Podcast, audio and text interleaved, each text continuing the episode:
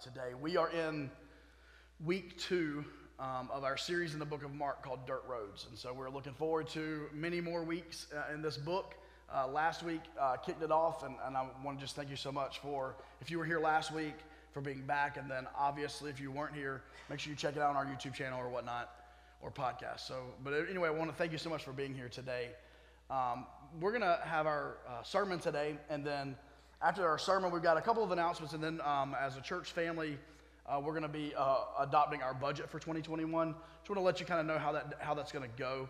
Uh, parents, we are going to allow you to go get your kids, so that way some of our volunteers can come in uh, just to be a part of that. Um, you know, so anyway, I'll give you more instruction at the end, but want to let you know where we're headed today. All right, where we're headed on this dirt road. All right, how many of you live on a dirt road?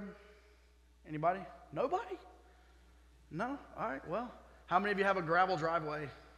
That's us. It's like go get your car washed and then ruin it when you pull into your driveway. But uh, I'm looking forward to this as we continue to dive into Mark's gospel. By way of introduction, this many theologians believe Mark uh, got many of his stories and much of what he wrote directly from the Apostle Peter. Uh, Mark served him and so that could be one of the reasons why the book of Mark is very uh, quick and to the point. Uh, because Mark didn't necessarily, on some of these stories, Mark wasn't necessarily uh, sitting there pinning this down as he was experiencing it. Yet he was learning of it from one of you know Jesus' closest followers, uh, most passionate followers, Peter. Um, but either way, we mentioned last week there are some guardrails that we need to remember and that is while the Gospels are four different books written by four different people to four different groups of people, we need to understand that while maybe some of the details uh, may not be in every single gospel, everything that each gospel says is true. Everything that each gospel says is true. And while Mark's take on something might be a little more succinct than John's or Luke's take on it, that's fine. It doesn't mean that what Mark says is not true, and it doesn't mean uh, you know, that, that, that the others are not true. It means that it is all truth. But today we're simply speaking on the subject of a declaration of war. A declaration of war. Last week our sermon was titled The Beginning of the Gospel of Jesus Christ, the Son of God. John the Baptist, we spoke of last week, boldly foretold of the one who would follow him. He foretold of this one Jesus that uh, that he would, he would uh, ask his followers, John's followers, to be outwardly, externally baptized for the remission of their sin, but ultimately pointing them to Jesus. And we concluded last Sunday with Jesus himself being physically baptized uh, by John the Baptist, his cousin.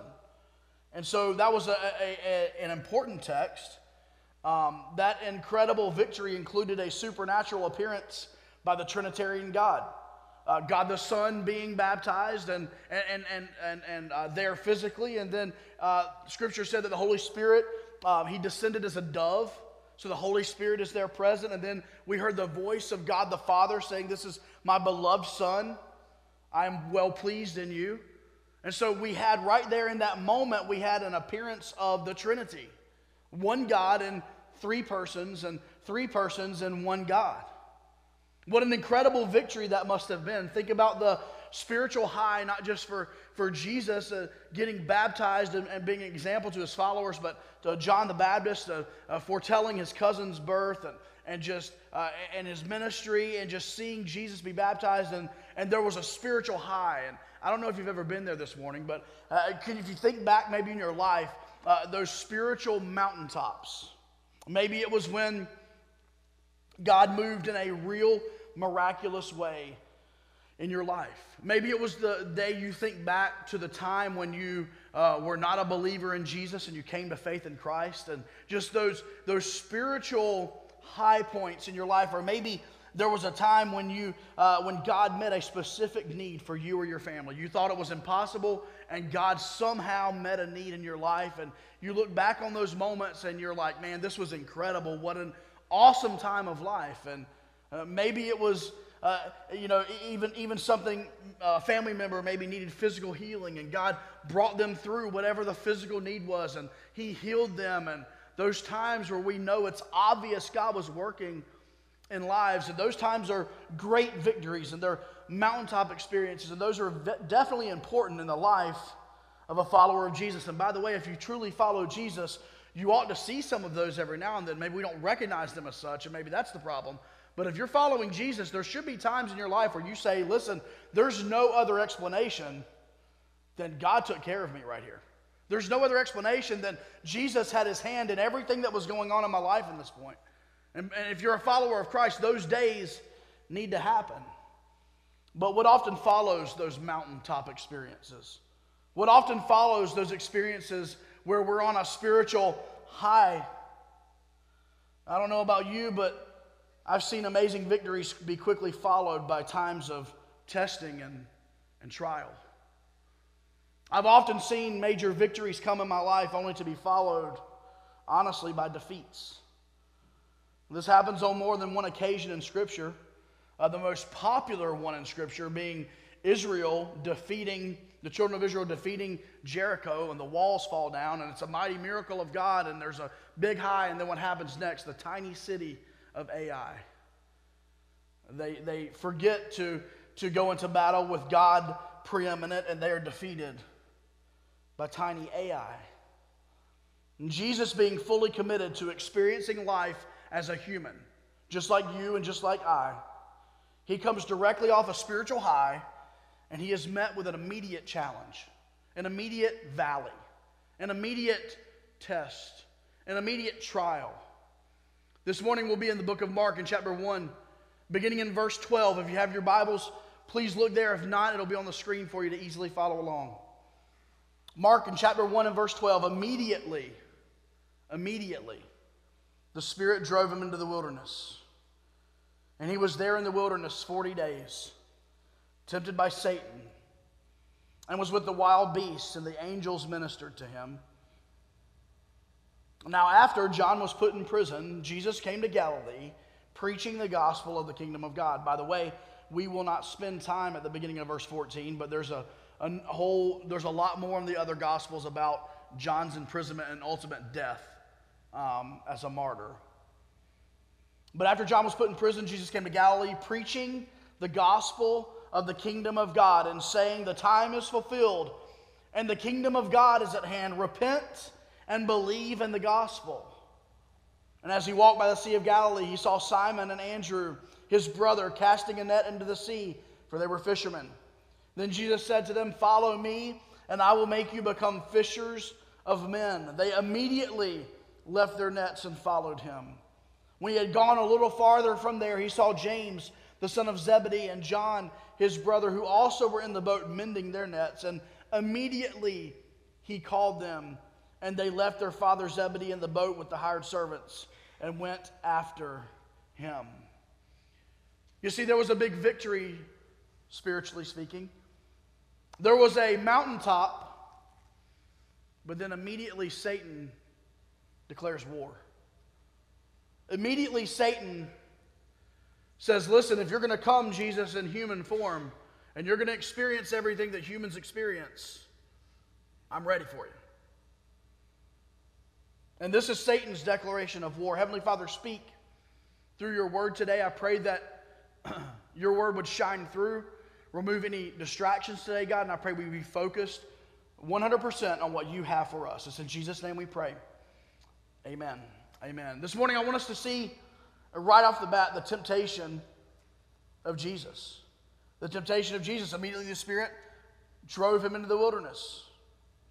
And he was there in the wilderness 40 days, tempted by Satan, was with the wild beasts, and the angels ministered to him. We're not going to spend a ton of time here today because Mark does not spend a ton of time on this story. We know this story has a lot more to it than what these two verses give us, but we're going to stick with Mark here in our series. But we do need to welcome to the dirt road that we travel Satan. We need to welcome him into our travels. Um, by the way, uh, you need to make sure you understand that Satan is well versed in your travels as well, uh, just like he is in Jesus's. Satan is not all powerful, mind you, but he is definitely aggressive and purposeful. And notice the first word of verse 12 immediately. Immediately. Listen, Jesus was baptized, and immediately, immediately, he's driven out in the wilderness. Immediately. Satan was ready, and Satan was prepared. But here's a quick note that I noticed. Notice who led Jesus into the wilderness. You can flip that verse back up there. I'm sorry. Look who it was.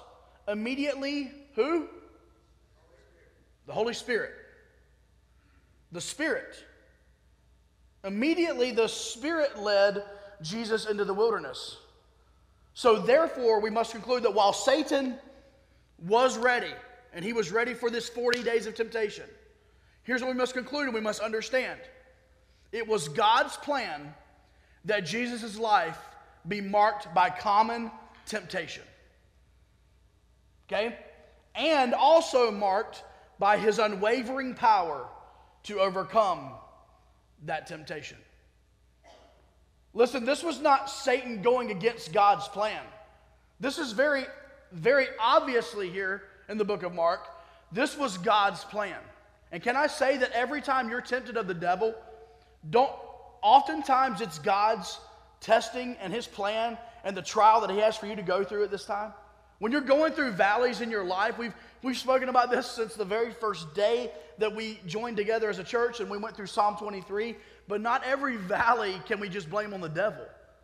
God takes us through those valleys. God leads us into the wilderness sometimes. God wants us to, to experience some things sometimes that test our faith and that try our faith. And here, in the case of Jesus, God's only Son, the Spirit drove him into the wilderness. Make no mistake, Satan was prepared.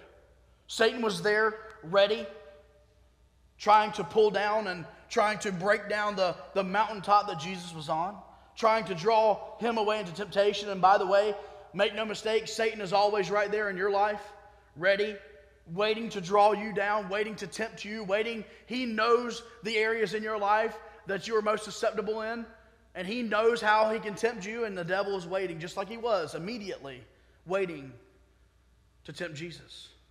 Satan has declared war on all that is good, all that is holy, all that is righteous. Satan is the enemy of the truth. He's the father of all lies, and he made sure that Jesus and those who would follow after knew he was there.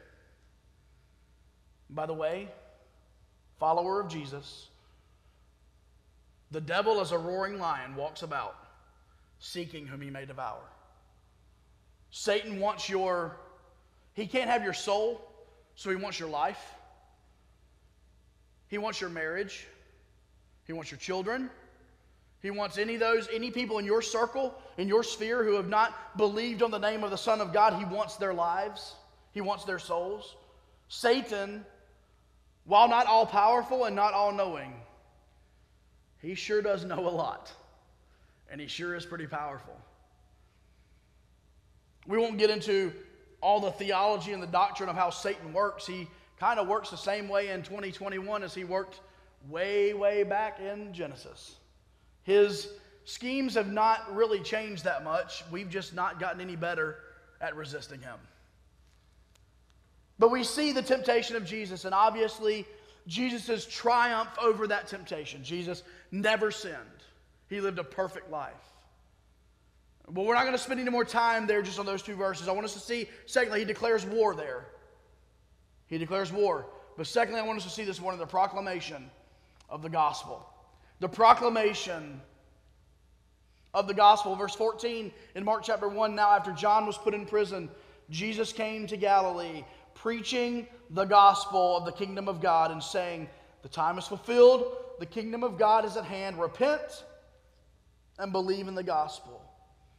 This was the beginning of Mark of Jesus' Galilean ministry. Many believe he spent over half of his earthly ministry in the region of Galilee, healing the sick, combating Satan, preaching the gospel.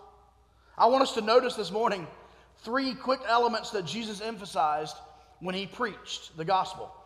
Three elements the kingdom, repentance, and belief. He came preaching the gospel of the kingdom of God saying the time is fulfilled, the kingdom of God is at hand. Repent and believe in the gospel. Jesus was laying a blueprint for what preaching the gospel should look like. It should be focused on his kingdom. Thy kingdom come, not my kingdom come. Thy kingdom come. It should be about his kingdom, number one. It should be about repentance. And by the way, if I may boldly say this morning, a gospel that is presented without repentance is not a true gospel. I'll repeat it. A gospel presented without repentance is not a true gospel. You cannot believe in something until you understand that you were dead in your sin and you understand there needs to be a difference. You cannot believe on something until you understand your lost condition this morning. And then kingdom, the kingdom preached, repentance preached, and then belief, faith, trust, surrender, other words that we could use, but belief. And that blueprint that Jesus used, and by the way, this was Jesus' first public declaration of the gospel. Uh, obviously, when he was 12 years old in the temple, there were a lot of things that he, he said, and there's not all of those recorded necessarily in Scripture. But this was his first kind of public sermon preaching the gospel. And that got me thinking. I've been in ministry now coming up on 50, I'll be starting my 15th year pretty soon. I know I don't look that old, but uh, I started when I was four. I'm just kidding. But uh, started preaching in, uh, in elementary school. But, um, but no. So for 15 years, been in ministry, and I think back, I was thinking back earlier this week about some of my first sermons. Let me tell you something. They were some doozies. I remember one of the first sermons I ever preached, speaking of no Bible, um, I picked three songs from the hymn book and preached on like three elements of something, and they were literally three songs from the hymn book. Like, they should have tackled me and thrown me off the stage halfway through. Um, but it was really neat because this week we I was able to move into uh, our, my office, new uh, new office in the back back there, and one of my file folders says was labeled sermon ideas, and so I was able to. And this was obviously back before I did everything digital, so I was able to like flip through. And man, let me tell you something. I can honestly say, in my first public declaration of the gospel, I did not preach the kingdom, repentance, and belief. I preached a whole lot of whatever in the world I felt like preaching at the time, whether it had Bible or whether it didn't. Every now and then I'd take a little phrase out of the Bible and I would use that as my as my springboard to talk about anything that I wanted to talk about. But Jesus, much different than your pastor, thank goodness. His first public declaration of the gospel, his first sermon that he preached was the kingdom of God and saying, The time is fulfilled. The kingdom of God is at hand. Repent and believe in the gospel. Jesus, no doubt, preached quite differently than my feeble attempts at early preaching. But make no mistake, the number one weapon that we have, the number one weapon that you have, the number one weapon that we have as a church family uh, in this fight, in this war that we have against the devil, is the bold proclamation of the gospel of Jesus Christ. The bold proclamation of the gospel. Satan comes and declares war in our lives, and, and he wants those strongholds, and he knows the areas in our life where we're the weakest. And our best and the first thing that ought to happen is to boldly proclaim the gospel of Jesus Christ. Number one, it'll convict the sinner, it'll convince the skeptic, it will motivate the indifferent, it will humble the proud, it will give grace to the legalist, and I needed that as a legalist. It will save the lost, it will lighten the darkness, and it will give life to the dead. It's the gospel of Jesus Christ. And when, when the devil comes at us in this war that we face, in this declaration of war, when he shoots his arrows at us, the arrow that comes back should be the gospel of Jesus Christ and his love and his mercy and his grace. And for the devil, the ultimate ending. The ultimate ending that because of this gospel, he will spend eternity in that lake of fire. He'll spend eternity forever doomed. And this morning, in this war that has been waged on all things pure and all things right and all things holy, the gospel of Jesus Christ and the proclamation of the gospel is our first line of defense. Our first line of defense. It shouldn't be, well, listen, when all else fails, I'm going to turn to Jesus and see if he can take care of the problem. I'm going to do everything I can, and then you know what? If I can't figure it out, I guess I'll run to Jesus. No, war was declared by Satan, and Jesus immediately comes preaching the gospel, proclaiming the gospel. So this war is waging. Satan with his temptation and evil and all the forces of darkness, and now Jesus coming with light and life and gospel and grace. And thirdly, I want us to see this this morning the assembly of the team. The assembly of the team. Verse 16, as he walked by the Sea of Galilee, this is Jesus, he saw Simon and Andrew, his brother, casting a net into the sea, for they were fishermen. Then Jesus said to them, Follow me, and I will make you become fishers of men. They immediately left their nets and followed him. When he had gone a little farther from there, he saw James, son of Zebedee, and John, his brother, who were also in the boat mending their nets. And immediately he called them, and they left their father Zebedee in the boat with the hired servants and went after him. While Jesus had all power to perform his earthly ministry all by himself, he had all power in the world to do this on his own. That was not God's plan. His plan was that radical preaching and this radical man named Jesus would attract people. This war needed an army. This war needed some soldiers. And here we find him calling Simon, Peter, and Andrew, two fishermen brothers, with a simple, Follow me, and I will make you become fishers of men. And then he calls two more fishermen brothers, James and John, with the same call Follow me. Our Christmas theme this year was Come and see. And really, that's exactly what Jesus is saying to these men. Hey, listen, you may have heard, you may have heard what John the Baptist has said. Come and see. Follow me. Uh, let, let's, let's, let's leave where we're at and let's, let's see what God has for us. Here's a couple of truths I want us to know, notice from this portion of the text. Jesus called them to leave everything to follow him. James and John left their father, left family to follow Jesus. That's tough, isn't it? A lot of you and a lot of us are tight knit with our families. That's not a bad thing. We ought to love our families.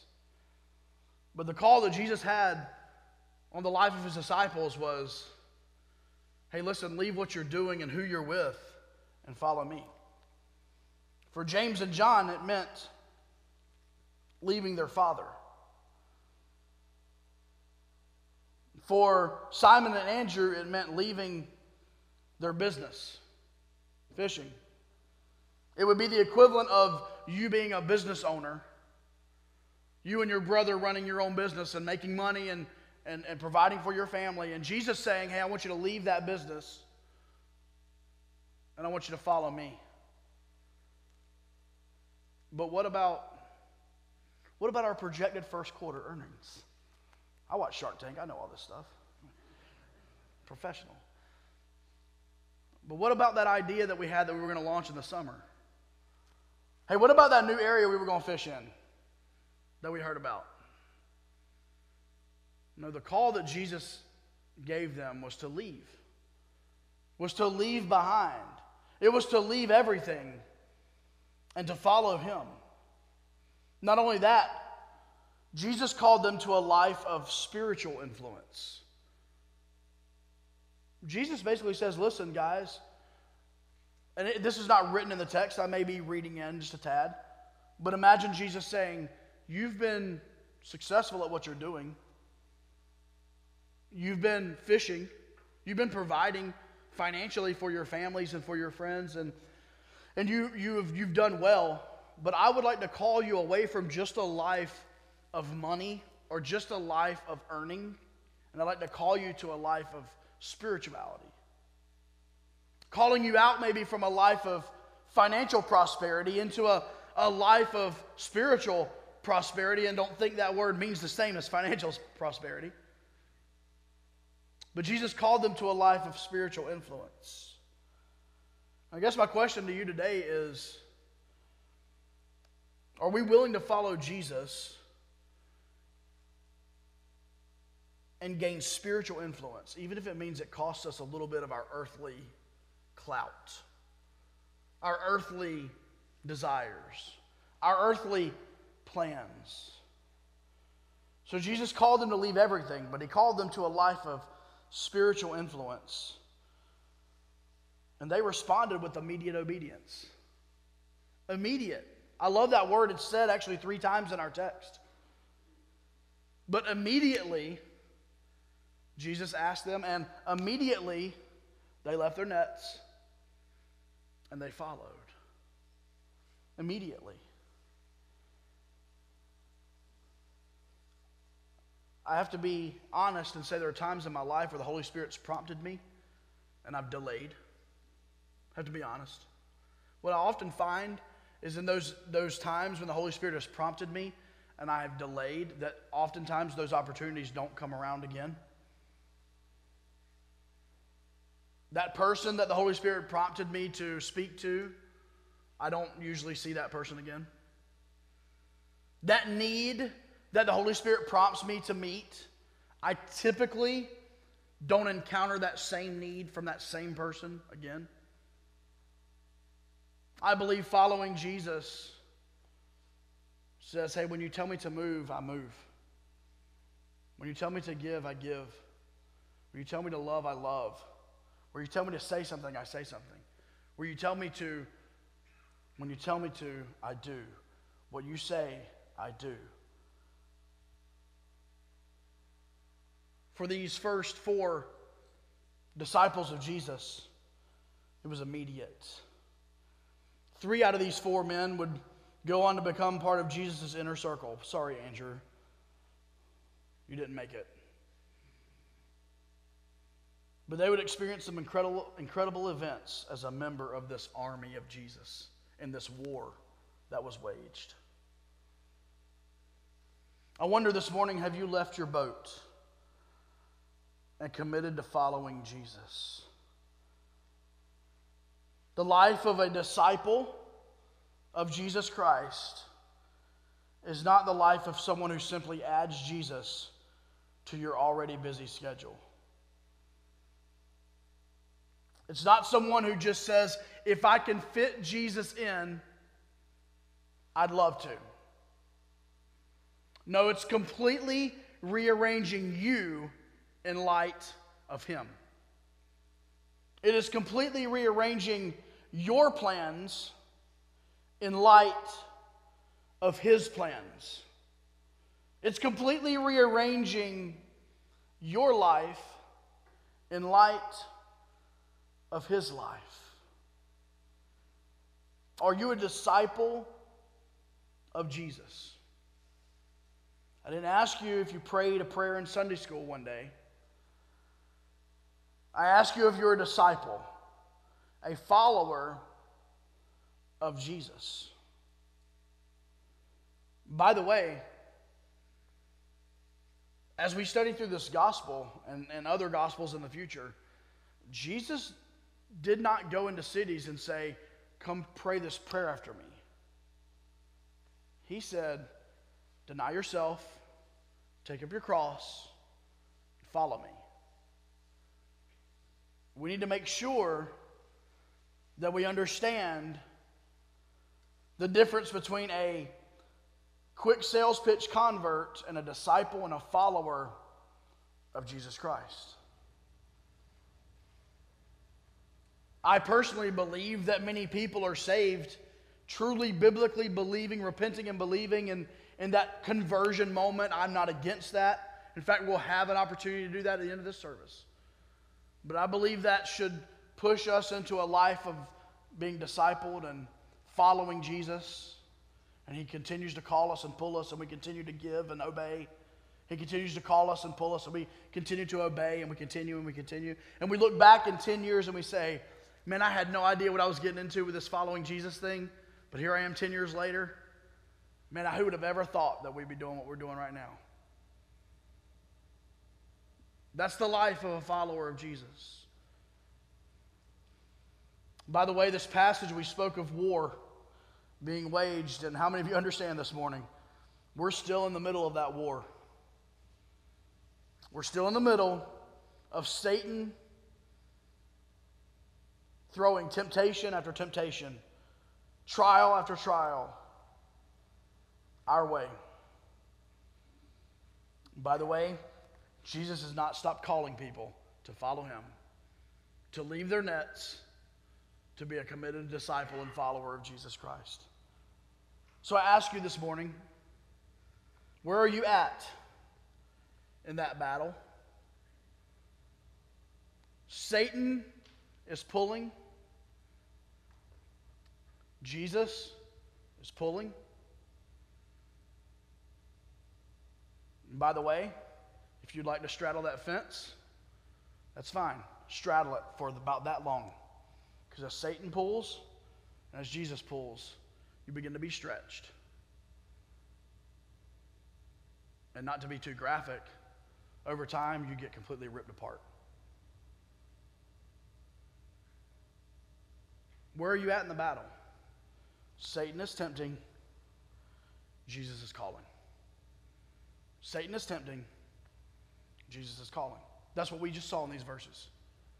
And I ask you, teenager, adult, I ask you, new to church, I ask you, been in church your whole life, where are you at in that spiritual battle?